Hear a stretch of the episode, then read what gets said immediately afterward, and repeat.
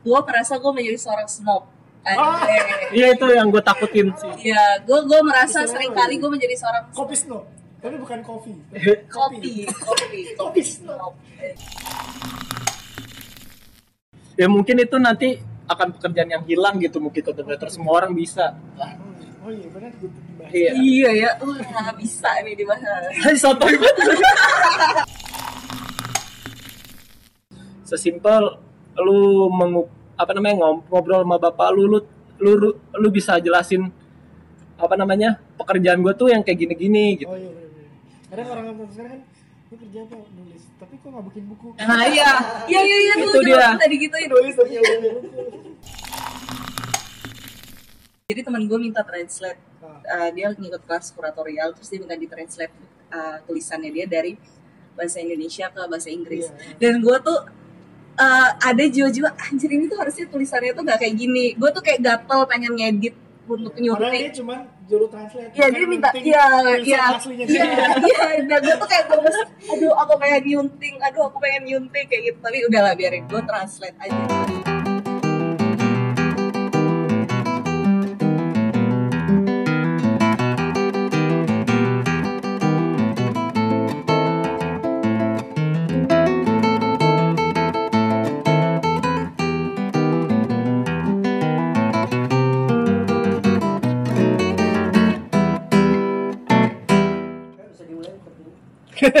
Anjir direkam ya. Iya, ntar bagus tuh. Enggak ini biar ini jangan biar apa namanya. Aja gue baru sadar. Aneh, gue gue masih agak aneh sih sama orang yang pakai satu-satu belum gak biasa aja gue. gue yang aneh tuh adalah ketika lu udah post di story ketika lu post di WhatsApp story Untuk merich ini, merich market yang lain. Tapi ternyata temannya itu itu aja sama aja. followersnya pasti teman WA Anjir. ya tapi nggak Enggak semua Kan WA tuh kan bis, lo bisa melihat dan dilihat itu kalau lo saling men- menyimpan nomor. nomor. Ya. Jadi klien lo kalau nyimpan nomor lo dan nyimpan nomor klien lo, dia juga lihat. Tapi gue Iya, gak, gak pernah ngeliat ini WhatsApp stories sama sama gue kalau ada kebutuhan doang gue mau ngepost sesuatu yang gue kira-kira butuh menjangkau lebih banyak orang nih udah gue pakai WhatsApp story dulu gue kalau event doang gue post. Si saya nggak terlalu post. dan nggak nggak banyak juga sih yang respon Hah? Iya. Temen gue yang pakai WhatsApp story karena dia nggak nggak mau main Instagram. oh iya. Ada beberapa dong. Nanya itu apaan? Ya gue gue bilang ah itu podcast. Kan gue coba Kalau ngechat gue biasanya responnya semangat jangan lupa jaga kesehatan. Oh, lo mau pas event soalnya? Ya lo pas event. Ah, jangan pulang malam-malam. Kayak gitu. Kalau gue ngepost event event berarti mak gue udah tahu nih oh, berarti lagi minggu sibuk nih dia nih. Oh iya, iya. emang lo pernah masuk sini udah lama kagak lah ngirim apa oh iya Red. temennya tuh kayaknya mau oleh-oleh buat nyokap gue terus dikirim ke rumah Oh. Oke, kembali lagi di podcast suara cacing Anjay. bersama kawan-kawan saya di sini. Jadi ini episode apa ya? Gak tahu sih saya menyebutnya apa, tapi ya pengen ngobrol aja sama teman. Cuman siapa tahu bisa menjadi sesuatu jadi direkam. ya, biasa kan gitu kan, ngobrol-ngobrol jadi sesuatu. oh berarti temanya ngablu bareng Ngablu sih, ngablu sih. Eh, jangan dong, jangan dong, itu Ntar dulu yang kata kata. Nah, kita ngablu-ngablu dulu. Karena sih di, di, di, Karena- di, di Iya, iya, iya. Karena lu juga bikin di emailnya kan gue kemarin HP gue sempat rusak. Jadi ngajaknya di email subjeknya adalah ngablu barang Arab. Jadi semua bahas-bahas yang kalau email masuk pasti ngablu barang Arab. Coba titik dua ngablu barang Arab. Jadi judul memang gue ke sini adalah emang ngablu bersama kalian. Oh iya bener ya kan lu yang setting ini jadi ngablu. Gue cuma ngikuti. oke oke Oke. nice so nice gue mencoba untuk suara gue terdengar beda ya Jadi beruntunglah kalian nih. Beruntung siapa yang beruntung? Gak tahu sih. jangan lupa eh, eh, Oke. enggak enggak enggak kalau gue ketika ada orang yang bilang gue beruntung gue selalu bilang kita ini semua adalah golongan-golongan orang yang beruntung Oke, semuanya punya keberuntungan ya. Iya. Iya. Enggak, ini maksudnya karena gua udah berapa sih? Berarti ini episode 17 tapi bintang tamu ceweknya baru satu ini yang kedua Yeay, dari kemarin gue susah nyari bintang tamu cewek tuh gitu maksudnya kayak gue mau bahas apa dan akhirnya ya. Ya. Walaupun tanpa mungkin kayak ah, ya udahlah ngobrol aja. Gitu ya gitulah. Eh ngomongin apa ya? Gue gue gue kalau gue melihat nih eh, meskipun awal judulnya ngablu tapi ada ada suatu kesamaan dari dua kawan gue di sini. Eh, tentang apa ya? Aktivitas atau pekerjaan gue kadang mau menyebut pekerjaan itu gimana ya? Karena kadang bisa aja yang kita lakukan itu bukan dalam kerjaan tapi sesuatu yang memang kita senengin dan jadi lebih enak. Gue kadang nyebutnya aktivitas gitu. Jadi gue kalau nanya orang sekarang iya aktivitas iya justru gue gue bukan nanya sekarang kerjaan apa? gitu. Tapi lebih enak aktivitas. Aktivitas itu bisa sesuatu yang memang Menghasilkan uang. iya menghasilkan uang bekerja gitu atau sesuatu yang lo melakukan sukarela tapi lo senang. Gitu. jadi gue melihat ada dua kesamaan gitu. Eh ada dua kesamaan ada kesamaan dari kedua teman gue ini sehingga kayaknya udah boleh nih gitu. Oke oke. Nah eh kenalan dulu kali ya. Lo mau memperkenalkan diri? Best best base eh, gue Shera halo Sarah Hai. sisi sisi mana terapi gitu. Keliling gitu. Iya, Hai Sarah. Oke, kan sesi terapi keliling. ngeri ngeri tuh ngeri ya. Gua saat ini bekerja sebagai penulis konten. Oke konten di salah satu paguyuban. paguyuban pamit ya meeting Anjir. Anjir. Tapi gue selalu di rumah pamitnya meeting sih. pamit sama orang rumah ya mau meeting gue juga sih gue kalau cabut siang-siang rapat di suatu paguyuban lah, paguyubannya bikin event. Nah, cuman gue fokusnya lebih kayak penulis konten untuk promosi event promosi event dan saat event. Jadi kayak ada naskah-naskah pertunjukannya juga gue bikin. Oh sama gue juga freelance Eh, nulis sekarang karena gue udah dapet job dari kampus. Oh iya lu juga punya blog ya? Mau promo? ya ada promonya. Apa, nanti apa? aja. Oh sekarang nih. sekarang boleh. Nanti juga Ah. boleh jangan maksudnya dua kali boleh. Eh, nama blog gue itu di, di antara dua garis wordpress.com silahkan di kepoin ya lu di situ nulis tentang apa? Apa aja sih yang ada di pikiran gue sebetulnya? Awalnya em gue ingin bercerita tentang kehidupan karena dua garis itu kan tespek ya oke Eh, kalau dua garis berarti ada kehidupan tuh berarti bakal ada Iya, kemungkinan Sesuatu yang ada yang ada sesuatu yang hidup. Jadi gue mencoba menulis. gue baru tahu itu Oh, gue pernah nanya gue mencoba nulis tentang kehidupan gue ya dan gue selingi biasanya gue suka musik jadi gue suka suka nulis tentang Oh, iya. musik gitu di situ juga. mantap oh mas satu ini gimana Ya, nama gua Azwar. Ah, sama kayak Sera, ya, penulis konten atau yang lebih dikenal content writer di salah satu perusahaan media lah di Jakarta. Ya, aktivitas sehari-hari media. ya, ya bikin-bikin apa namanya konten berupa tulisan atau sosial media atau presentasi ya begitulah kira-kira untuk kesehariannya. mirip ya saya juga kadang-kadang Nah, mungkin Kamu kan mungkin mungkin pakai mungkin apa? Ya mungkin itu nanti akan pekerjaan yang hilang gitu mungkin content writer semua orang bisa. oh iya benar gue Iya. Iya ya, wah bisa nih dibahas. Hai sotoy banget. Eh, tapi, ada nggak sih pekerjaan yang hilang sekarang dengan pertumbuhan zaman? Ada penjaga tol. Oh Hmm, iya, penjaga tol. Digantikan Karena, dengan eh, ya. Dengan mesin. di dengan mesin itu karena waktu itu kalau nggak salah om gue kan kerja kontraktor gitu terus Oh. dapat in, gue dapat info di rumah katanya tuh banyak yang diberhentikan para penjaga tol itu karena udah ada nih zaman mesin. mesin. ya mesin ini itulah ya kecerdasan buas buatan tuh mematikan Mungkin nggak kerjaan nulis itu bisa digantikan oleh mesin. Oh tidak bisa.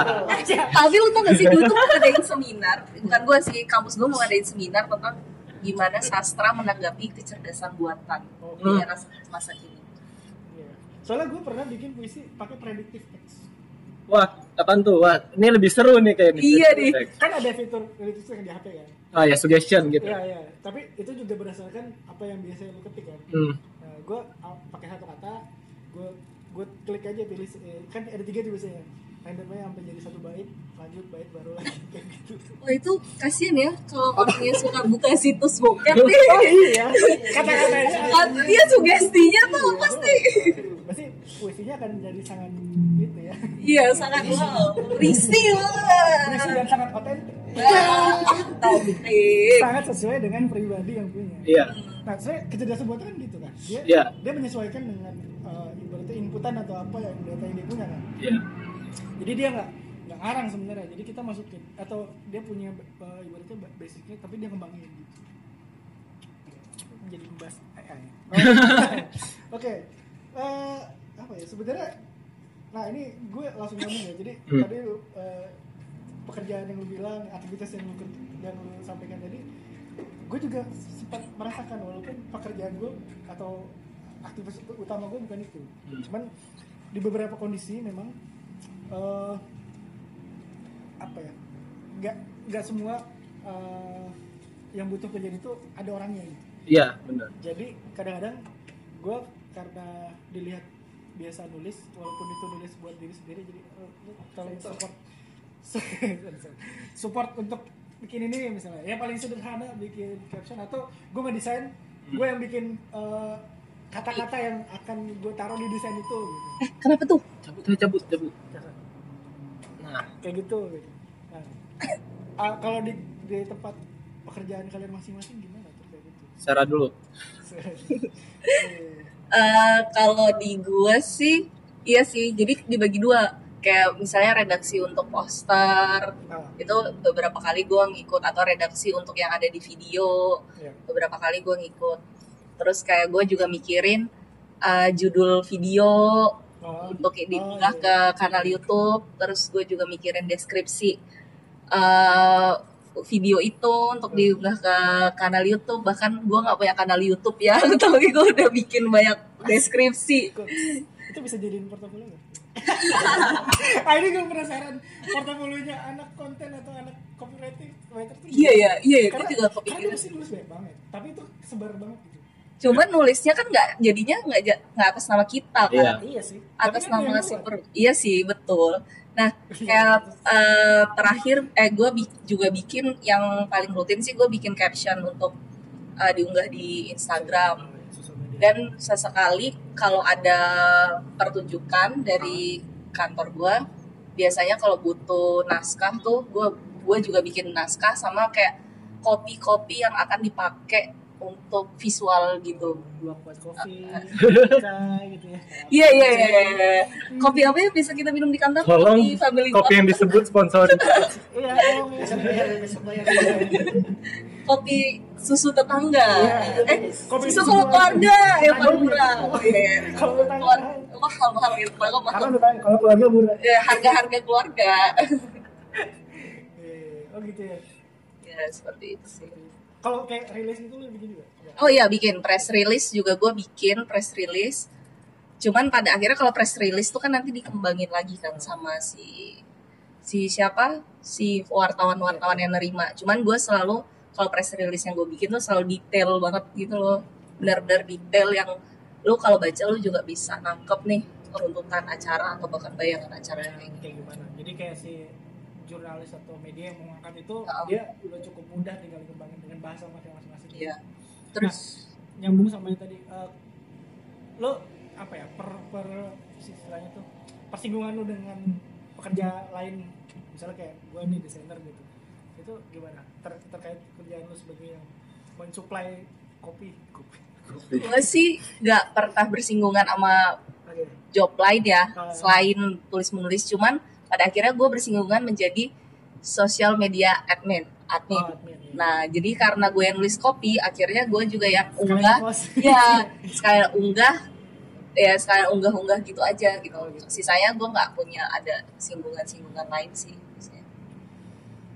beda kak. Dulu gue pernah nih magang. Gue juga mem- menciptakan si kopi ini. Tapi gue juga meletak apa ya gue coba untuk men mem- apa ya naruh posisi kalau teks ini posisinya enaknya di mana Oh, sih? iya, iya. nah cuman kalau di sini di kantor gue sekarang gue nggak perlu mikirin hal-hal kayak gitu. Oh, gitu. Jadi karena gue hanya fokus ya ada orang khas ke sananya. Jadi biasanya gue nyiapin kopinya dulu baru nih orang menyediakan eh, desainnya akan menjadi seperti apa. Nah kalau dulu pas gue magang itu kan gue eh, menyiapkan kopi sambil ma- memikirkan bentuk kontennya seperti apa, tulisannya akan ada di mana terus di sini gambarnya apa nah kalau sekarang udah enggak fokus ke besar. ya fokus? Lo gimana?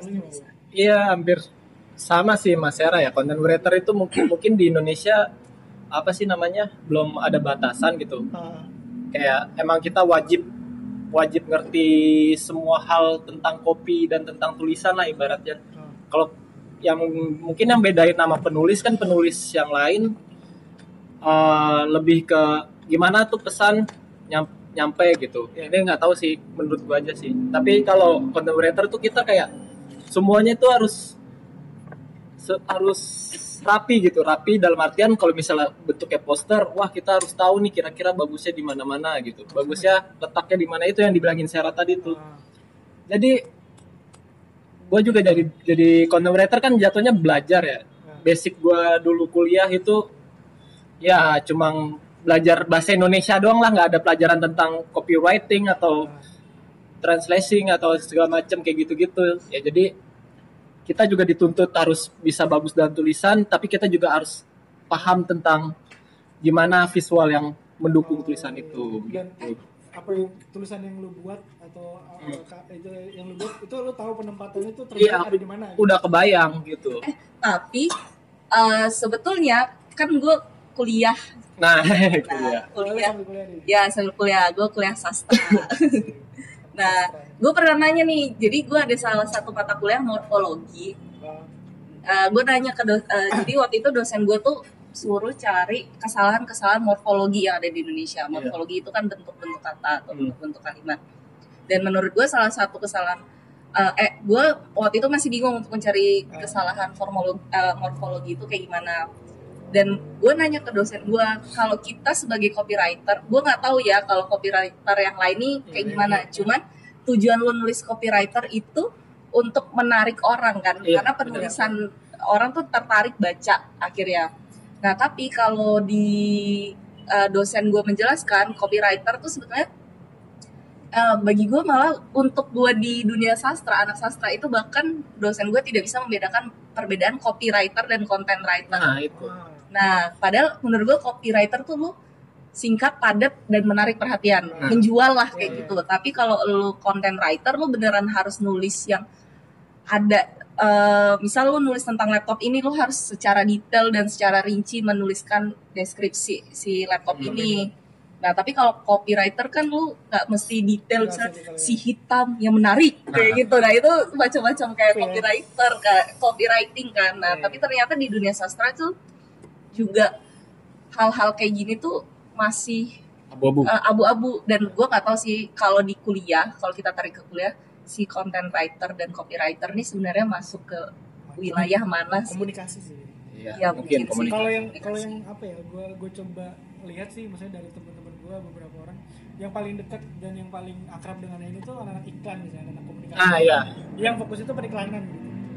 Atau Iya sih, mungkin iya. ya oh gue ada sih ada penulisan iklan semester sekian nggak tahu maksudnya dulu nih profesi eh, ini copywriter atau content writer ini sangat sangat dibutuhkan dan sangat eh, bekerja di dunia iklan tapi sekarang tuh kayak semua hal Semua, tuh butuh iya, butuh harus. tampil gitu dan dia butuh tampil dan nggak bisa memisahkan diri dengan kata-kata Iya. sehingga itu akan kepake di banyak hal cuman jadinya sekarang eh, nggak ada bener kata lo tadi standar itu iya Iya, standarnya. iya. Jadi Belum kita ngomong teknik technician, content creator gitu yang buat bahasa teknik di komputer gitu-gitu yang iya iya UX bener. copywriter gitu kan banyak. iya sih Iya. iya sih bener sih karena kan gue sama si Azwar ini kop, eh, penulis konten penulis konten yang untuk media-media kreatif kan Iya. iya nggak sih Hmm. jadi yang lu angkat tuh sesuatu yang bukan sesuatu yang based on data atau apa ya kayak tulisan-tulisan yang benar-benar yaudah yang penting sesuai lah sama si konten Sama. ini konten yang diangkat pun kalau gue konten yang diangkat lebih kayak acara atau seni Ah. budaya kayak gitu kalau lu biasa ngangkat apa? Kalau gua bisa ngangkat macem-macem sih, ngangkat edukasi, ngangkat budaya apa sih juga, budaya juga kadang-kadang terus ngangkat teknologi juga ya. teknologi juga ya macem-macem lah gitu Cuman yang gue bingung adalah apa bedanya penulis konten sama lu penulis jurnalis? Penulis jurnalistik. ada nggak pernah bahasan itu atau obrolan soal itu di lu sendiri sebagai yang menggeluti dunia tulisan karena gue juga senang nulis tapi gue kadang nggak nggak tahu yang gue tulis tuh masuknya apa gitu Yes. Hmm. kayak gue nih misalnya gue bikin konten buat gue sendiri nah itu podcast atau itu misalnya gue lagi coba video-video sekarang atau sekedar eh, gambar yang gue kasih eh, copy di sana gitu cuman gue sendiri tuh nggak tahu ini tuh eh, bentuk ibaratnya memperbaiki ini gue harus eh, apa ya ibaratnya ya udah orang taunya oh, oh lu bisa ya bikin bikin konten gini ya, kadang ya ada kerjaan konten yang dibebankan gue padahal gue tuh mungkin beratnya di sisi uh, konten tapi di konten visualnya misalnya Iya. jadi kayak yang kata-kata ini walaupun gue seneng tapi ibaratnya mungkin uh, ada sesuatu yang lebih harus gue perdalam kayak gitu Nah, mungkin kalau tergantung bentuk formatnya sih maksudnya kan tulisan tuh banyak banget gitu Iya. banyak banget misal kayak ya kopi website tuh kalau di kerjaan gua tuh ada listnya tuh udah banyak banget kayak segampang quicker MC gitu Oh, itu iya, kan iya, konten Iya, juga Iya, iya, iya. iya. ada yang harus ditulis di Iya, situ. iya, iya. Iya harus ada ditulis, ditulis di situ. Nah, kalau mungkin nyambung omongan Sera, kapan itu apa namanya jurnalistik? Mungkin kayak jurnalistik kan udah punya dasar-dasarnya tuh. Iya, iya. Ada 10 dasar Uh, jurnalisis Iya, iya, harus iya. berisi, berimbang, apa faktual, apa gitu kayak gitu-gitu. Nah, mungkin yang kalau content writer tuh nggak harus kayak gitu. Tapi misalnya kan ada jurnalistik harus menarik juga kan. Iya, iya. Nah, itu mungkin ya saling bukan tersinggung sih, saling melengkapi aja tergantung aja, kebutuhan. Kalau menurut gua kayak press release tuh harus ada aspek jurnalistik menurut gua. tapi itu ranahnya copywriter juga Iya. Ya karena gue juga harus mikirin kayak kopi judul nih yang Oh, iya, menarik. iya, iya. Terus gue juga harus nulisin konten, konten acara gue seperti apa. Belum angle yang tulisannya gitu yang Heeh. yang seksi gitu di media. Iya, iya benar-benar yang Yang- bisa. Uh, ibaratnya dalam tanda kutip clickbait tapi nggak murahan gitu ya Nah, iya. Aduh.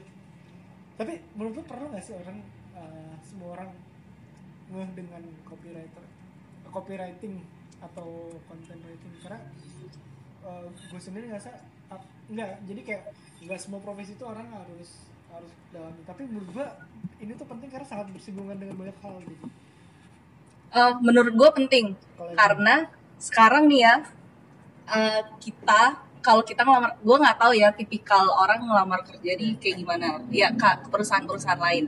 Cuman sekarang tuh lu apa pun yang lu tulis di sosmed itu tuh berpengaruh ke tempat lu ngelamar. Hmm. kayak gitu. Karena dia bakal ngecekin sosmed lu. Apa gue pernah dapat saran dari teman gue Mas Kiki. Ya, bos kita berdua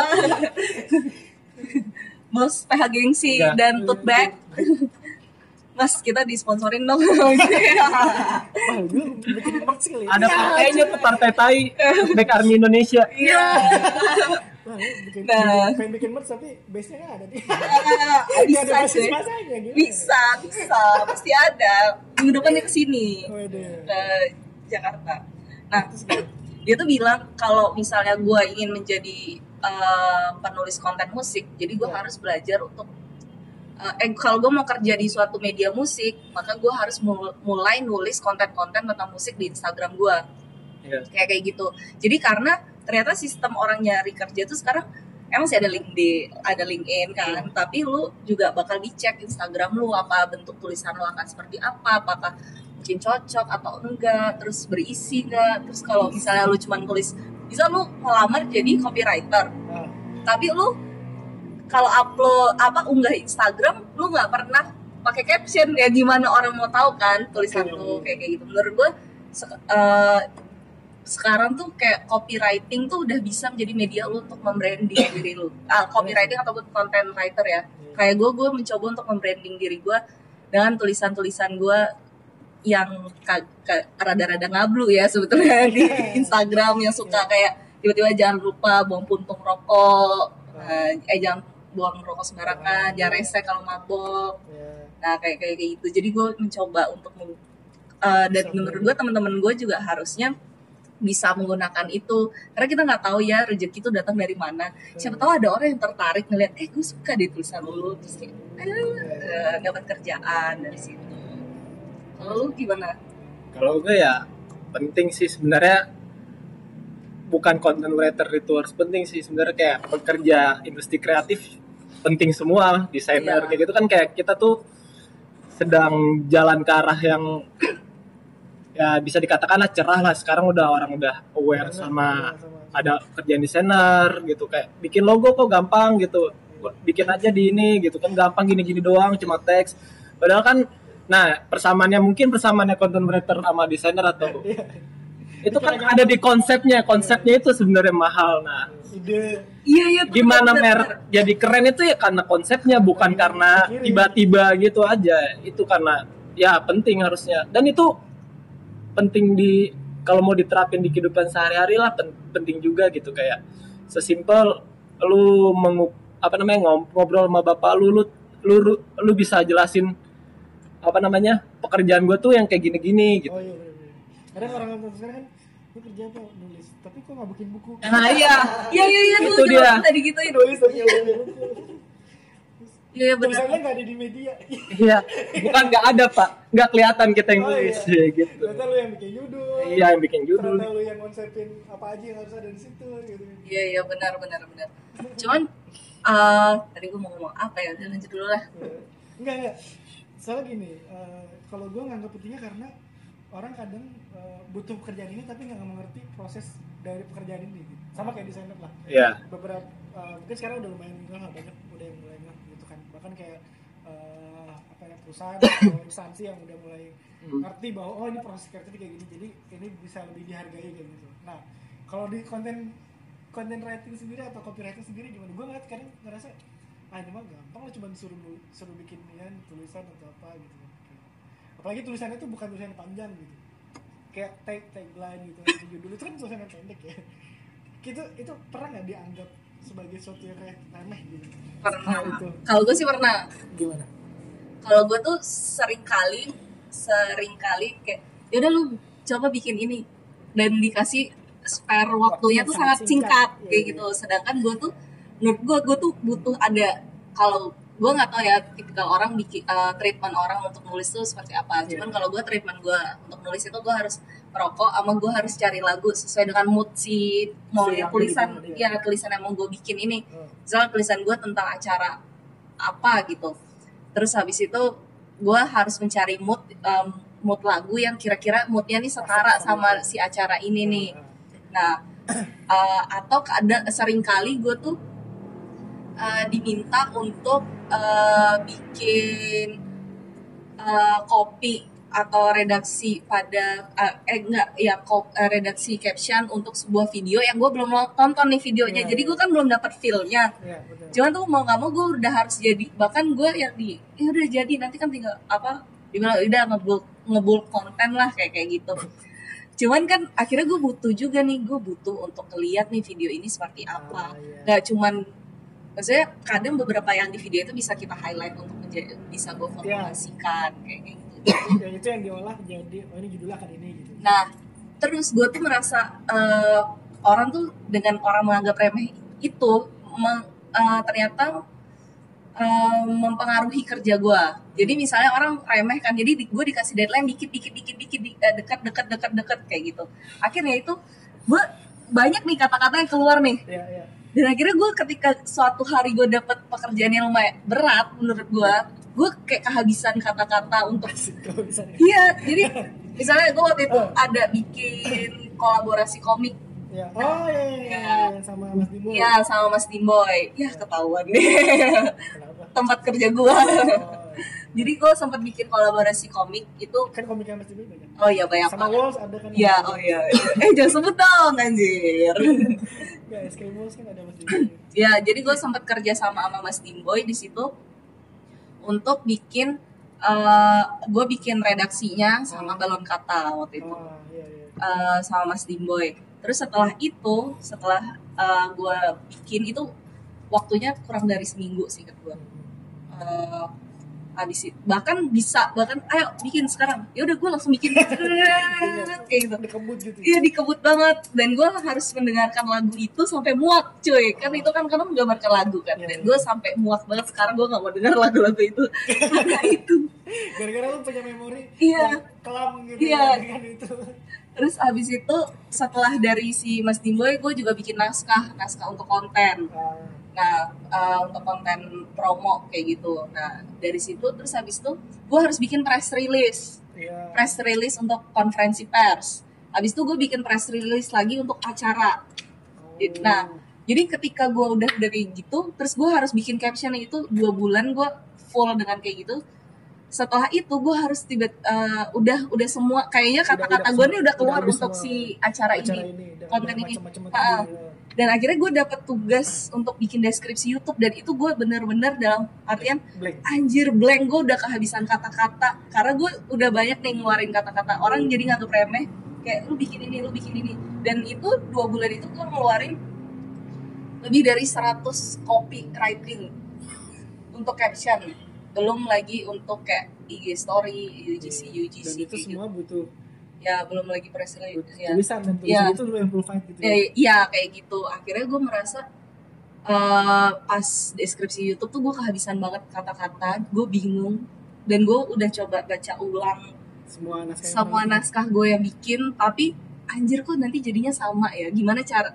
Dan itu itu, iya menjadi suatu hal yang beda. Jadi ketika orang baca tuh oh ini beneran de- mendeskripsikan si si yang yang konten ini kayak gitu. Jadinya anjir gue udah ngeluarin semua nih di awal nih. Jadi pas udah kayak gini aduh ini gimana ya gimana ya? Terus kayak udah sih bikin kan gampang. Udah coba bikin pas judulnya anjir kehabisan kata-kata lagi. Karena apa ya menurut gue beratnya menjadi seorang copywriting eh copywriter dan content writer adalah lo harus menyiapkan banyak kata dan kalimat dan emang lo harus banyak dengar lirik-lirik yang aneh. Iya, untuk untuk ibaratnya bensin lu ya atau lo baca gitu ya. ya baca buku buku-buku yang berhubungan sama dunia kerja lu kayak kayak gitu Hmm. sih kalau gue sih eh, sering kali tuh kayak dianggap remeh dan itu ber- sangat tolong ya bukan remeh ya gini nih susahnya susah mungkin ya orang tuh suka memaklumi desain graf eh, apa seorang desainer tuh Iya. sulit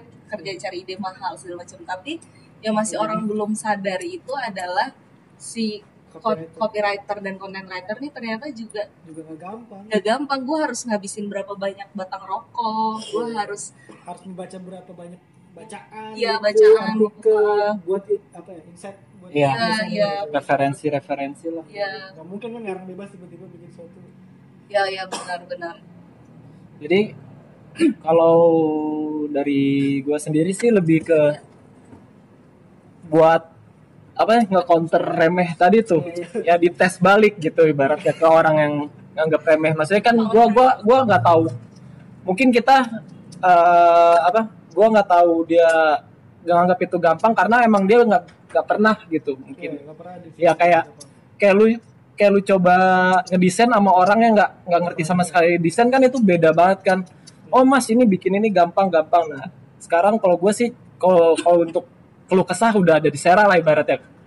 Ya kan ibaratnya. Ya. iya kalau lebih untuk cara mensiasatinya gitu ya lu ya harus lebih sering sharing lah ibaratnya. Sering sharing atau enggak lu tes aja yang lawan lawan apa namanya yang ngasih kerjaan atau segala macem gitu. Nah itu sih. Yang berat dari content writer itu ialah ini sih yang yang jadi kendala itu mencapai ekspektasi tuh yang kadang-kadang susah. Betul. ya benar. Nah, itu mungkin mencapai ekspektasi itu yang harus di apa namanya harus diimprove diimprove terus kayak nah ke- kembali lagi ke, ke keluh kesahnya Sera gitu. Ya kayak waktu yang cepat itu kadang-kadang ekspektasinya itu nggak nyampe gitu. Iya, iya. nah ibaratnya kalau sesuatu yang dipersiapkan pasti ekspektasinya bakal nyampe. Nah, Cuman karena dikebut jadinya jadi sih Iya. cuman Iya. ini belum sesuai sama ekspektasinya gimana Oh, kalau gue juga misal gue diremehin nih, eh, maksudnya bukan diremehin sih kayak dianggap gampang dalam artian udah udah lu bisa nggak bikin nih cepet. Jadi gue pernah, eh sir bikin 10 tagline, 10 tagline, gue tunggu 2 jam dari setelah diminta. Terus gue tanya kasih ide dong apa nih? Apa ya terserah deh terserah. Apa nih? Agak susah nih. Ya coba lu cari-cari referensi tagline-nya waktu itu untuk dangdut. Ala dangdut gitu. Coba lu cari referensi dangdut. Yang mana lu kasih dong? Aduh aduh apa ya? Gue lupa. Itu dangdutnya masih sopan kok. Apa sih? kayak apa ya? Misalnya apa apa apa. Terus gue jadinya gue tuh kayak bingung sendiri pada akhirnya. Iya, itu Nah, itu emang pentingnya brief. iya kan? Lu maunya seperti apa? kerjaan kreatif apa pun itu brief tuh perlu banget. terus gue juga pernah uh, diminta untuk bikin naskah. Uh, naskah ini akan dipakai sebagai acuan visual. Oke. Waduh. ya acuan visual gitu. Dan juga untuk si penampil baca kayak gitu. Jadi misalnya nih gua eh, apa nulis naskah ini jadi naskah ini akan nanti jadi berupa visual WhatsApp misalnya atau Oh, like kayak gitu. jadi gua harus uh, masukin ketik-ketik-ketik pakai bahasa eh, daerah kayak kayak gitu eh, dibutuhkan dalam waktu cepat pada waktu itu. Terus gue kayak nggak ada ide. Pada saat itu Iya. emang gue lagi kehabisan bensin nih. Jadi gue kayak nanya menurut lo kayak gimana mau konsepnya? Moodnya seperti apa? Konsepnya seperti apa? Dia kasih konsep besarnya terus gue bilang ada ide nggak ya? Kayak gimana nih? Dan akhirnya nggak ada ide. Terus akhirnya gue cari ide sendiri. ide. untungnya waktu itu pekerjaan itu gagal ya. Maksudnya nggak jadi. Jadi karena waktunya nggak cukup akhirnya gue hanya bikin naskah yang sederhana aja Nah, untungnya gue di kerjaan ya nggak sendiri gitu. Maksudnya banyak juga yang lebih jago daripada gue. Nah, jadi bisa teratasi lah yang kayak gitu-gitu. Bahkan paling simpel tuh lu, misal kalau gue kehabisan ide nih, kalau udah mentok buat nanya-nanya ke bukan yang content writer tuh lebih lebih ajib biasanya. kadang biasanya dapat ide yang gak terduga gitu. Iya kayak dia kan kalau misal bukan content writer itu kita ibaratin tuh dia kayak target lah, target pasar lah ibaratnya Oh, iya, yang nggak iya. ngerti apa-apa terus tapi dia bisa oh iya ini keren nah gitu. Kadang-kadang tuh bisa datang dari situ sih. Iya iya. Kalau gue karena gue satu-satunya konten writer. tunggal nih, tunggal, tunggal nih. Solo Nggak, karir. Solo karir ya. Tapi sebetulnya ada satu orang yang bisa bantuin kayak gitu. Uh, apa sebelum gue tuh dia kayak gitu. Cuman saat ini gue nih semua pekerja. Gue tuh uh, full time banget nih pekerjaan gue bener-bener semua pekerjaan copywriter, content writer itu gue yang eh, gue gue gue sebagai itu berdua tuh nah cuman ketika gue nulis caption gue selalu nanya kayak mungkin kalau di kantor ini atasan gue karena gue asisten jadi gue tuh di sini juga sebenarnya jabatan gue tuh bukan copywriter atau content writer Apa? Asisten media. Oh, tapi jobnya adalah yang Ya. bukan Yang- job atau Ya, ya. Nah, jadi ketika gua bikin tulisan ini, gua kayak share dulu nih, Ah, gimana ya. menurut lo, oke nggak? Iya sih, penting gua. Nanti ketika dia oke, ya udah bak- bakal dipakai. Tapi ketika misalnya ada kata-kata yang menurut dia, eh kayaknya kurang serak deh, kayak gitu. Nah, gua mencoba cari padanannya, terus gua share lagi, ternyata oh ya ini lebih oke kayak gitu. Nah, itu terbantu banget sih ketika ada proses revisi-revisian kayak gitu tuh menurut gue itu sangat membantu bagi gue kalau kehabisan ide. Karena kalau misalnya nggak ada eh, sepenuhnya gitu gue jadi kayak nggak bisa nangkep nih maksudnya untuk orang apa ya gue nggak bisa tahu nih orang yang bukan seorang penulis konten nih nangkep nggak sama tulisan gue karena kan gue suka kablu banget soalnya Oh, iya. Ini namanya kita ini ya kerja Iya. ya. Jadi bisa apa aja kepikiran gitu. Iya, benar-benar. Sih, Kalau gue emang berpengaruh sih hal-hal seperti itu. Ada lo berdua mau share ini ya eh, project eh, konten atau copywriting yang sangat berkesan baik itu yang berkesan nggak usah disebut projectnya iya. Ya gimana kan disebut? Nanya ke tapi nggak maksudnya kayak apa yang lo lakukan di situ dan Oh, iya. apa yang buat itu berkesan gitu? Hmm, coba lo dulu. Lu deh. Wah, kalau dia kan banyak banget di soal kalau gua gue kemarin ada kerjaan yang sini. Ya. Ya benar-benar yang berkesan sih kalau mau ngomongin berkesan tuh pasti yang yang paling paling lama oh iya, iya. bertahannya dan paling sering orang lihat gitu. Oh, iya. Nah, gua tuh pernah bukan per- apa namanya? Udah berapa kali ikut terlibat dalam apa namanya konten-konten untuk coworking di Indonesia gitu. Jadi, mantap nih Bang jadi Ustaz. mikirin ceritanya, mikirin filosofinya kayak gitu-gitu sih itu. ininya ya Iya, berkesan itu kan sebuah tempat itu kan lama kan. iya iya iya dia Lama bakal banget. lama gitu. konsep itu bisa jadi akan bertahan di situ selama itu. iya selama itu diceritakan terus Iya, gitu iya. Jangan-jangan nih profesi-profesi pendongeng zaman dulu tuh dia Hmm. content writer. iya benar sebelum Iya, iya. ibaratnya sebelum budaya tulisan Iya. jadi budaya tulisan gitu. Iya. Dia membuat tapi emang Cerita-cerita sastra itu. sastra anjir Iya. sastra Iya, juga iya. Ah, nggak jadi deh tapi emang sebelum ada tulisan itu kan dari lisan terus Iya, akhirnya dituliskan tulisan gitu. Itu dulu kan konsep gimana ya? Dipikirin, dipikirin, dipikirin, ceritain. iya pikir pikir terus project berkesan lainnya tuh gue bikin acara gitu. Bikin acara ya konsep bareng-bareng lah sama teman-teman terus ah ternyata ternyata tuh acara itu muncul di headline gitu. Acara kayak emang gak ada nama gue tapi gue bangga banget gitu. Terlibat di acara itu. Di saat di situ ada demo 21 eh demo apa tuh waktu itu?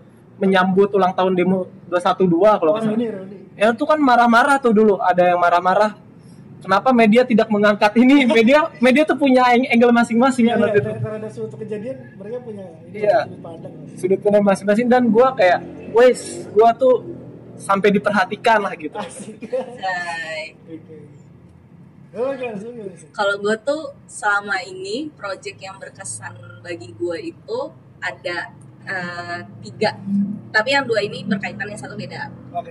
nah yang dua ini tuh jadi gue waktu itu mau bikin acara eh, temanya tuh tahun 80-an Ah, jadi gue harus belajar menulis uh, kopi tahun 80-an. Tentu Oh, lo tahu kan, gue sempat uh, curhat kan sama lo. Gue sempat kayak gue gue nyari bener-bener gue tuh mencoba uh, apa ya menganalisa gimana sih penulisan kopi Tahun tahun, ya. 80-an dan lu sempat ngasih kan beberapa poster film yang ternyata tuh apa adegan syur fenomenal kayak kayak gitu yang orang tuh Ah, harus siapa namanya? Eva Arnas ya? Iya iya iya yang ada bulu ketek itu. Iya nah. Zaman dulu rambut masih bergelombang-gelombang. Iya bergelombang kayak kayak gitu. Dan gue di situ gue benar-benar ada di kaskus tuh bahkan ada uh, kamus. Oh iya, kamus prokem. Gue menggunakan bahasa prokem kayak pada waktu itu. Jadi semua unggahan gue gue ketahuan deh unggahan ini menggunakan bahasa prokem yang men- menurut gue itu ternyata berpengaruh ke orang-orang sekitar gue dan bahkan followers gue jadi kayak followers gue tuh jadi ikut pakai bahasa ogut laku disokin eh disokin ya jadi Jain, jain. Iya. Jadi itu apa ya waktu itu ya? kita ngomongin bahkan sampai pada waktu itu tuh gue belum eh gue waktu itu masih freelance ya Iya, iya. dan gue masih magang kan di suatu kantor ini bahkan di kantor tempat gue magang itu. eh, tempat gue magang itu tertular jadi di grup tuh pakai bahasa itu kayak jadi followers pun ketika saat ini media gue media yang tempat gue kerja ini menggunakan udah bahasa biasa lagi nih Masih masih, masih ya? ada masih ada yang ke bawah terus atau enggak teman-teman gue gue sering tuh sempat ketika gue menggunakan bahasa gue kan bukan orang Jakarta asli Iya. jadi gue uh, aneh lah dengan bahasa prokem ini Iya. cuman uh, beruntungnya gue waktu itu lupus tuh kalau nggak salah masih menggunakan bahasa eh Iya, lupus. ya, lupus bawa- juga kan pakai bahasa bahasa ini. Dan gue terselamatkan oleh gue dulu suka baca lupus. Jadi nggak ah nggak ada gap banget ah nggak ada gap banget gitu. Dan ketika gue menggunakan si bahasa prokem ini gue sering update story itu kayak pakai bahasa bahasa bahasa inilah bahasa bahasa prokem dan akhirnya sekarang beberapa temen gue kalau nge-reply DM gue tuh masih suka bahasa Pakai bahasa prokem atau ya ogut nggak ada duit lah uh, apa kayak gitu. Jadi pakai ogut lah nggak ada doku. Ya nggak ada doku.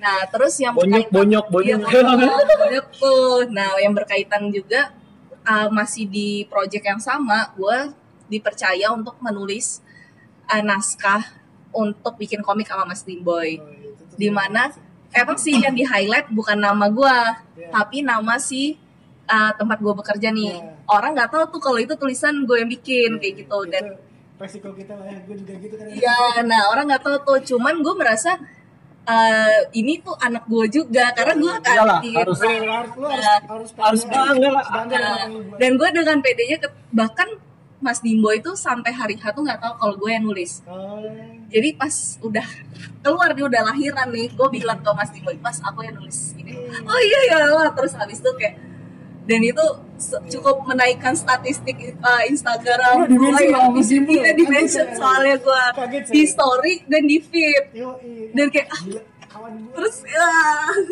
gue bangga abis ini gue bagi ini apa sih ada kok di dalam.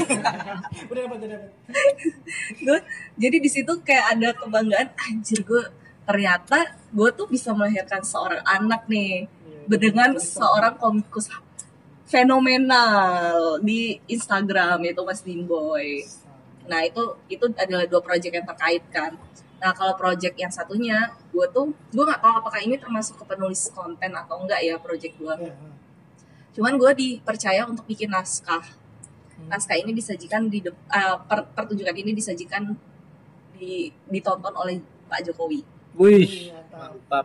Nah mungkin orang-orang nggak tahu Iya. gue yang nulis naskah dan emang ada beberapa yang kayak ada di improve gitu sama penul Sama- sama, sama- penampilnya karena Iya. lupa mungkin kan apa lupa atau apa kayak gitu. Cuman sebagian besar itu disampaikan oleh eh, dua tokoh ini.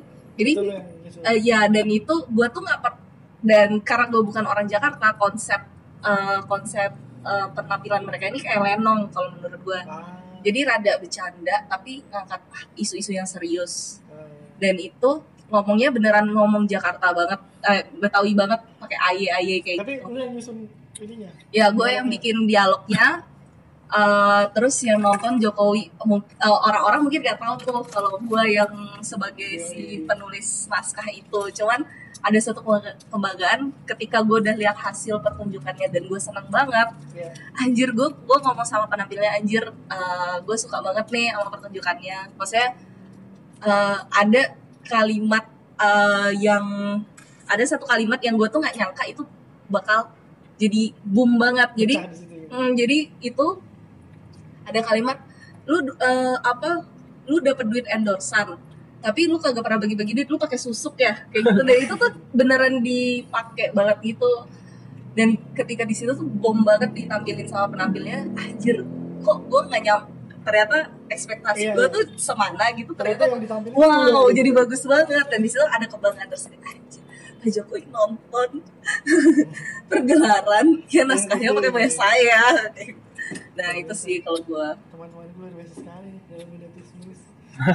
Tapi ya eh, bukan dilema sih kayak dua dua apa hal yang sama dari lu adalah dan gue juga gue rasakan adalah pekerjaan kita ini bukan pekerjaan yang tunggal gitu loh kayak saling terkait Iya. dengan yang lain dan akhirnya eh, ya itu bisa dibilang karya kita tapi itu nggak bisa dibilang sepenuhnya karya kita gitu sih. Iya, ya apalagi betul. kita bekerja untuk suatu tempat yang itu harus namanya tempat itu gitu. Mm, gimana eh, ap- apakah dalam misalnya lo akan me- mencatat atau me- mendokumentasikan itu dan mungkin di suatu hari akan lo eh, bawa menjadi suatu lagi gitu. misalnya kayak lo mau ke tempat kerja nih sebagai ah, mungkin gak jauh-jauh dari bidang konten apa lo akan bawa itu atau enggak kalau gue sih gue belum tahu ya akan bawa itu atau enggak karena itu sebenarnya capaian kan sebenarnya kan Iya. suatu kan. cuman kan eh, bagi gue itu sebetulnya itu masuk portofolio. Cuman gue bingung nih gimana gue harus highlight atau menyampaikan itu. Eh, karena kan juga nggak dituliskan di eh, video kayak gitu. Nggak ada bukti ya nggak ada buktinya kalau gue adalah seorang penulis naskah di situ. Atau sesederhana gue penulis eh, caption deh oh, iya. tapi kan nggak dituliskan teks oleh Sera iya Nggak kalau mungkin dong desain Beda. ya desain juga Iya. kalau misalnya nggak boleh nih ya desain- oleh ya 10 akun saya bang oleh Azwar gitu. lucu ya Nah, jangan jangan Iya. sampai. iya kan nah terus juga eh, beda kan kalau misalnya wartawan lu nulis tapi atas nama lu kan oleh ya. oleh siapa pertanggungjawaban jurnalis ya Kita pertanggungjawaban atas muka kantor lah ibaratnya. iya iya iya benar benar nah makanya gue juga bingung kalau sebetulnya nih kayak di kampus gue gue tuh harus ngasih sesuatu yang menunjukkan kalau gue tuh aktif di bidang yang bersinggungan dengan sastra oh sastra nah menurut gue ini tuh ada singgungannya kan sama ada dunia ada lu sastra Nah, tapi gue nggak bisa ngasih bukti nih kalau ini tulisan ini gue bikin. Gimana coba gue ngasih bukti? Eh, dari yang punya proyek tangan Nah, pernyataan Iya kan? Kecuali kayak ada gue bisa minta surat kerja atau Oh, iya. ya SK paling gue paling bisa SK atau piagam minta dibikinin piagam kayak gitu. atau misalnya piagam lu eh, terlibat situ. Nah ntar lu sampai lu terlibatnya sebagai apa? Tapi Ya. itu mungkin di eh, apa ya di media yang berbeda dari piagam itu lu lu gimana? Oh, gue sih insya Allah saat ini tuh asik insya Allah. Harus ya. Eh, semua semua yang gue bikin ya gue arsipin karena penting ya menurut gue pentingnya bukan buat gue sendiri gitu. Kayak gue tuh pengen banget kayak sesimpel kita brainstorming gitu. Sesuatu tuh harus diarsipkan gitu. Kadang-kadang tuh sesuatu yang kita cari atau kita tulisin itu emang nggak muncul di sini. Maksudnya di di suatu project yang lo bikin. Tetapi tuh kadang-kadang tuh di project berikutnya kita kira-kira tuh bakal jadi gitu. Sekali itu Nah. dibutuhkan gitu terus dalam kaitannya apa namanya pekerjaan gitu misalnya menampilkan kayak secara omongin yang kita nggak bisa membuktikan kayak gitu-gitu ya itu emang kayak ya udahlah yang penting gue tahu orang-orang tahu gue kerja di tempat ini gue sebagai Oh, ini gitu.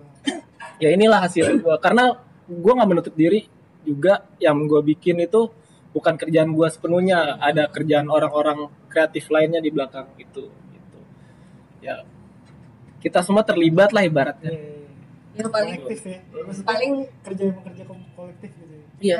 Kayak gue kayak di LinkedIn gue gue nulis as, uh, sebagai content writer. Ya gue nggak bisa kan nunjukin bukti apa kalau aja gua- semua yang pernah gue Ya yang gue tulis kayak gitu. Jadi paling gue cuman bisa masukin aku ke milestone gue Nah, iya. kerja di mana kayak gitu. kok mau masukin masukin aja sih sir gak apa-apa Banyak coy. Eh, paling gue kasih linknya aja cuy. iya Ya, ini aja biar buka langsung gitu. link Instagram gitu sih. Mau nanya apa lagi ya sebenarnya menarik nih profesi content writer ini sih toh ini kok profesi content writer atau copywriter adalah profesi kedua kalau gue gagal eh, atau merasa tidak pede menjadi desainer aduh karena kadang ada tuh kayak merasa kayak anjir kayak apalagi di dunia kerja ya. Eh, pas udah ketemu orang-orang yang jauh lebih hebat kayak gitu kan. Ya di, sisi, di satu sisi itu tuh adalah sebuah pemicu buat belajar. Di sisi lain "Anjir, ini dia udah punya start yang jauh lebih ini dari gua gitu Nah, tapi eh apa ya gue iri sering iri ngeliat teman-teman gue yang sebagai copywriter atau uh, co- uh, content writer mereka bekerja sama orang yang udah lebih dulu berpengalaman nih. Ah iya jadi ada ada tempat buat Hmm. belajar Iya. gitu. mentor lah mentor mentor nah kalau gue sendiri magang nggak ada copywriternya. Mohon maaf. Gue magang waktu itu eh ininya apa namanya? Eh, nanya-nanyanya ke desain grafis waktu itu. Jadi karena desainer grafisnya ya. Ya merangkap merangkap jadi copy ya jadi sebelum ada copywriter. Iya, sebelum gue magang. Jadi gue kayak nanya ke to, ke rekan kerja gue saat itu, gue tanya kan, "Eh, Mas, Mas, Mas, Mas nih manggilnya, Mas, Mas, kalau kayak gini tulisannya oke nggak? Terus kayak, oh, mending kayak gini dia pengennya kayak kayak gini, klien maunya kayak kayak gini. kayaknya content writer tuh harus masukin ke kurikulum ya. Kayaknya semua orang harus bisa sih harusnya sih. Iya sih, itu- jatuhnya jadi kemampuan dasar. Iya kemampuan dasar. Oke menulis tapi kadang yang diajarin di sekolah oke bagus gitu kan. Itu diajarin buat karangan. Oh, meng- mengarang Menulis. kayak gitu gitu atau sastra itu tuh mem- mem- membuat kita lebih peka atau melatih sense kita kan Nah. tapi yang kayak gini lebih pe- penting juga gitu yang teknis gitu Iya, benar. gimana lu itu kan kayak komunikasi itu kan basic skill ya komunikasi Iya. itu nggak cuma ngomong nulis juga komunikasi gitu Jadi, Iya, iya benar. nulis eh, maksud gua yang gini menurut gua perlu juga sih diajarin dalam bahasa Indonesia tuh nggak cuma Tapi kalau semua orang bisa, nanti saya kerja apa-apa. tapi harus ada pekerjaan kita akan upgrade namanya apa gitu. Ya pasti gitu. Iya, iya, sih. benar-benar. Nggak mungkin akan tiba-tiba hilang. Ya terus gue juga jatuhnya juga di kantor gue sekarang gue juga bingung nih harus share ke siapa terus nih. terus karena gue ya gue solo banget nih. Nah gue pekerja paling strong nih sendiri karena gue bingung kan. Misal kalau gue harus nulis. Tadi kadang ada ini yang ya paling atasan gue gitu kalau gue nulis press, press release gimana nih menurut lo terus kayak oke kayaknya coba lu tambahin ini kata-kata ini atau filsafat ini. Nah cuman belakangan ini bos saya itu ngomong ke saya share ajarin nulis dong. Waduh saya bingung yang Kayak jawab tuh kan saking ekspektasinya besar kepada Sarah tuh. Iya dia Jadi ngajar dia gitu, iya dia minta diajarin nulis kan saya juga bingung. Dan akhirnya mau nggak mau uh, sebetulnya gue nggak tahu sih tiap orang kan pasti beda-beda ya. Akhirnya gue belajar menulis tuh adalah otot ya belajar sendiri. Gue ngeliat kayak gue banyak baca oh ternyata kalau mau nulis hal kayak gini jadinya gini ini gini. Jadi itu juga membentuk gaya penulisan sih menurut gue iya observasi. Karena gue pernah waktu gue magang itu gue pernah dikasih tahu karena gue perdana untuk nulis sih ada satu konten caption nih. Itu buat 17 Agustus kalau nggak salah. Ya saya juga lupa kalau nggak salah itu deh Ah, pertama iya kayaknya ya. iya kayaknya Kok gue tahu ya? saya kayaknya pernah cerita mungkin Mungkin ya. Pernah cerita atau kayaknya? Terus abis itu eh, kayak dikasih tahu iya tapi gimana caranya untuk nyamain sama kopi sebelumnya kayak Oh gitu. jadi kayak nggak jumping tiba-tiba. ya tiba-tiba beda kayak gitu nah itu juga yang harus dikuasai sama seorang copywriter sih gimana lo bisa nyamain uh, penulisan-penulisan sebelumnya kayak gimana jadi kalau dulu tuh fokus uh, gaya tulisannya kayak gimana apalagi kalau misalnya lu kerja di agensi sebagai copywriter lu mau gak mau kan harus ngikut nih bisa bisa banyak eh, gaya karena Iya. kliennya beda-beda. Iya, kliennya beda-beda, terus harus kayak gimana nih, Iya. gimana atau misal eh, si klien ini kita dapat klien yang Branding. projectnya personal branding, berarti kan harus sesuatu yang lebih personal Sesuai atau sama- eh, sama dirinya dia atau kalau bisa lu belajar eh, eh, lu dapat eh, klien yang eh, ini eh, perusahaan kayak gitu lu harus terlihat apa gimana bikin konten apa bikin tulisan yang menggambarkan si perusahaan itu. perusahaan itu Iya. Gitu sih. Cuman jadinya eh, ketika lu udah bisa melewati semua, lu jadi bisa punya banyak ini sih ya. Setidaknya tuh sudut pandang lah. ya benar Iya. Walaupun lu nggak menguasai gitu, menguasai Iya. semua jenis tulisan, tapi lu tahu oh dari sudut pandang dengan gaya gini tuh kayak gini. Iya. gitu. malah tuh gue kesulitan ini kan kayak fenomena di Indonesia sendiri tuh kayak hoax tuh nyebar lebih cepet lewat WhatsApp gitu Iya, iya. dan gue baca itu keren-keren banget tuh copywritingnya tuh. Iya cuy. ya kayak gitu tuh sampai buat bukan oleh sampai orang mau forward berapa kali gitu dan diterima nenek-nenek kakek-kakek kita atau anak muda anak muda lainnya. Itu tuh kayak perspektif baru juga sih di gua kayak hal hal yang palsu gitu kan. Bisa bisa diterusin terus sama orang-orang. bisa dipercaya oleh eh, orang-orang dan bisa orang itu mau untuk share lagi gitu. iya terus makanya sekarang tuh ya. iya ilmu juga tapi lebih dari sisi oh ini loh yang di di gampang di dikonsumsi lah orang Indonesia akhirnya bisa atau, Iya. atau justru sangat menggugah sehingga orang iya sangat menyentuh gitu Tapi kalau gue nangkepnya jadi jadinya lu harus ngeliat siapa dulu target lu. Nah, iya. Nah, kalau emang uh, pasti kan si pembuat ini pasti dia bakal ngirimin ke orang yang menurut dia anjir nih orang nggak mungkin cek nih, nggak kamu ngecek Iya, kalau misalnya nih itu si hoax ini nyampe ke orang-orang yang dia anak media, misal kayak Azwan, misal gue bikin hoax gue ngirim ke dia, ya Pasti belum tentu kan ada kayak iya. Ah enggak lah. Misal gue bikin hoax tentang kejelekan Jokowi ke penggemarnya Jokowi eh, yang nggak mungkin orang percaya kan. Nah, jadi emang dilihat dari siapa targetnya dulu Iya, sih, targetnya kayak dulu. gitu. jadi si targetnya udah punya sebenarnya udah punya eh, sudut pandang sendiri dan si pembuat itunya tuh tulis kontennya tuh yang udah tahu ini gue kenanya di sini Hmm. gitu. Tapi gue paling suka copywritingnya si Netflix ID. oh iya Jadi dia gimana caranya orang nggak nonton, tapi orang tuh Suka. iya suka dan bisa cocok gitu. gue yakin itu dari mungkin setengah dari Tapi gue udah tahu kemarin siapa gitu agensi Omega Anjay. Netflix Gojek gitu ya keren ya hmm. Hmm.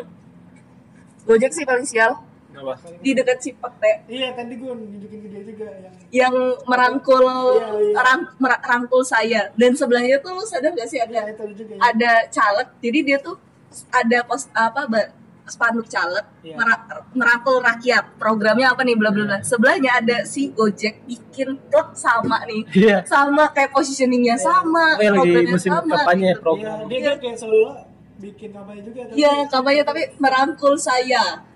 Anda dapat uh, programnya, dapat promo gratis caranya gini gini gini. Sama positioningnya sama fotonya di sini, terus tapi programnya di bedanya sini. yang, yang kiri itu merah, eh, ada tangannya gini itu sebelah tuh nyambung gitu jadi Iya. kayak itu dua spanduk yang beda tapi nyambung Bisa. Iya nyambung, jadi kayak sama gitu terus namanya Bapak Aji Mumpuk, Dokter Ades Iya. apa Aji satunya Mumpuk. apa juga oh, bapak One Direction One Direction One Direction One Direction Nah itu kayak merangkul rakyat programnya apa apa apa kayak kerjaan copywriting ya Iya, iya iya menurut bener. pernah kan Gojek cuma kopi doang tuh yang gila banget iklannya Oh, yang panjang banget. iya yang di daerah macet Iya, jadi dia tahu kalau di sini tuh orang bisa baca lama, Bisa baca. sampai, sampai bisa baca tulisan kecil dan panjang gitu ya. nah itu kan billboard. Itu super heboh kan. Gila sih. Itu mantep sih emang. Siapa sih yang megang? megang. Enggak dia in house ya. Setahu gue Depok in house. Eh Depok lagi. Iya. Gue cek gue cek in house ya. Dia Go dia- Studio. Kayaknya dia dia punya tim kreatif sendiri di dalam. Oh, oke oke oke. Soalnya eh jadi deh nanti ini out of ini nih ada hubungannya sama salah satu fake Gojek. Oh, apa tuh pack ojek Enggak, ada lah. Wah ini seru sekali ya. Sebenarnya masih banyak sih yang bisa kita kulik ya. Uh, satu uh, hal yang akhirnya gue tangkap adalah gue gue seneng sih sama pekerjaan-pekerjaan yang semakin dikerjakan itu semakin membuat kita tuh uh, bertambah kapasitasnya. iya Ya. Kayak kerjaan sebagai copywriting, content writing, eh co- copywriter, copywriter, content writer, jurnalis, bahkan desainer juga mau nggak mau semakin dikerjain tuh semakin lo lo misalnya hari ini atau uh, project ini ngerjain ini misalnya hubungannya sama uh, tanaman gitu akhirnya lo menelusuri soal tanaman Mhm. tiba-tiba besok tentang uh, Indonesia sejarah gitu tiba-tiba lo jadi banyak hal gitu jadi kayak apa ya sisi positifnya di situ sih ya walaupun akhirnya lo harus banyak belajar hal baru terus Iya. cuma jadinya setelah setelah dari sana ataupun uh, lo akan semakin kaya gitu dalam hal Iya. ini Iya sih. Cuman kalau gue? Eh, kalau menurut apa ya ya sebenarnya kurang lebih sama sih. Cuman kalau gue nangkapnya kayak gini. Misalnya gue dapat project ini hanya nulis caption Instagram terus habis itu gue nulis deskripsi YouTube. Berarti kan naik kelas nih gue Oh, iya. nah which- Kontennya ah, ah, gitu. naik kelas. Ah, terus misal dari si konten ya, deskripsi YouTube tiba-tiba gue nulis untuk website. Berarti kan naik kelas lagi nih. Oh, iya. nah jadi dari situ tuh eh, menurut gue gue jadi kayak banyak eh, belajar dalam hal oh berarti kalau eh, Instagram treatmentnya kayak gini. Iya. Ah, iya. YouTube jadi treatmentnya kayak gini. semua bisa bisa ya emang nggak bisa disamain. Terus kayak website treatmentnya kayak gini. Terus eh, cuman yang sampai sekarang gue masih belum nemuin formula tuh adalah nulis untuk perusahaan. Waduh. Tuh karena perusahaan itu beda-beda sih ininya. Iya sih, karena gue waktu itu pernah Bener-bener dapat job freelance gitu kan di salah satu perusahaan di SCBD. Kayaknya gue pernah bilang ke lu deh. Terus di situ dia tuh ngas, gue nggak tahu ini apa brief dari mereka yang kurang atau emang gue masih belum bisa nih. Cuman gue memformulasikannya tuh jatuhnya malah gue nggak jadi copywriter, gue menjadi penyunting. editor Ah, karena dia kayak dia udah ngasih nih tulisan yang mau dia tulis terus kayak mbak bisa dipendekin nggak atau dipanjangin gitu. oh Nah. Jadi jatuhnya gue requestnya adalah bukan lo yang bikin tapi Mm-mm. lo me, apa ya, merombak apa yang dia pengenkan gitu. Mm. Terus juga mereka juga nggak kasih data tentang si project ini kayak gitu. Jadi gue juga nggak bisa eh, apa? Gue juga nggak tahu nih apa yang harus gue tulis kalau gue nggak nggak nggak tahu tentang si data si project ini kayak gitu. susah sih gitu. lo gimana terkait itu lo sendiri apa ya lo berapa lama sih udah jadi udah mau dua tahun jadi content writer ya gitu Um, Oh, dia pengalamannya lebih gede dari Iya, kalau kita ngomong pengalaman dan jadi memahami sesuatu lah ibarat Iya. konten. Jadi yang positif dari diri gue tuh kayak gue bisa memahami, oh ini kenapa tulisannya begini, kalau di aplikasi begini. Jadi tuh paham proses berpikirnya lama-lama gitu. Nah itu guna banget sih buat buat diri sendiri lah, terutama apalagi buat perusahaan kan gitu. Terus tapi yang kadang kesel tuh mungkin kalau lu uh, apa namanya yang bikin kesel kalau di lagi jalan nih naik motor gitu. Hah? ngelihat kok gini sih? Aturan tuh ini di sini nih posisinya ini di posisi kayak jadi kayak ke bawah ke iya kayak gatel terbawa ke ke apa namanya? ke kehidupan sehari-hari gitu. Ya tapi ya nggak apa-apa lah ibaratnya. Kayak gitu sih lebih kayak gitu. Iya, apalagi desain karena waduh ini kok sama sih gue berpengaruh di kampus sih kalau gue. Lo jadi apa Jadi misalnya nih temen gue ngasih pengumuman untuk apa kayak gitu. Itu kayak anjir lu tuh lu tuh anak sastra tapi lu tuh gak masa gak bisa nyusun kata-kata untuk supaya singkat padat dan jelas kayak gitu loh. Terus eh, misalnya nih lu anak sastra, lu bikin acara judulnya pakai bahasa Inggris.